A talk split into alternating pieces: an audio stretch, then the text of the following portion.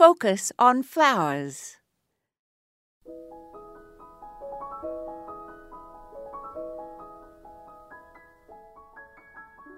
Gayfeather is the common name for Liatris spicata, a lovely native plant that attracts butterflies, bumblebees, and other insects to the garden. It also provides seeds for the birds during the winter if you don't cut it back in the fall.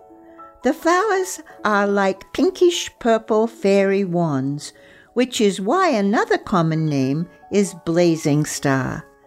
The plant has thin, 10 inch long, bright green leaves like grass, and the plant grows three to four feet tall and flowers mid to late summer when we are happy to have flowers that like our hot weather.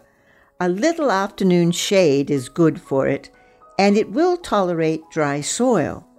It will grow well on a slope, as it must have good drainage in winter. I have mine next to my Gaillardia plants, which also bloom in summer and enjoy good drainage in winter. They make a good combination in zones 3 through 9. I ordered my blazing stars from Amanda's Native Garden perennial nursery, and they seem to enjoy my Zone 6 garden. Deer do browse on them occasionally, so I spray them, but I have cut a lot for pretty summer bouquets.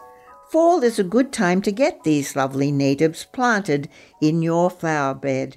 This is Moya Andrews, and today we focused on Liatris spicata.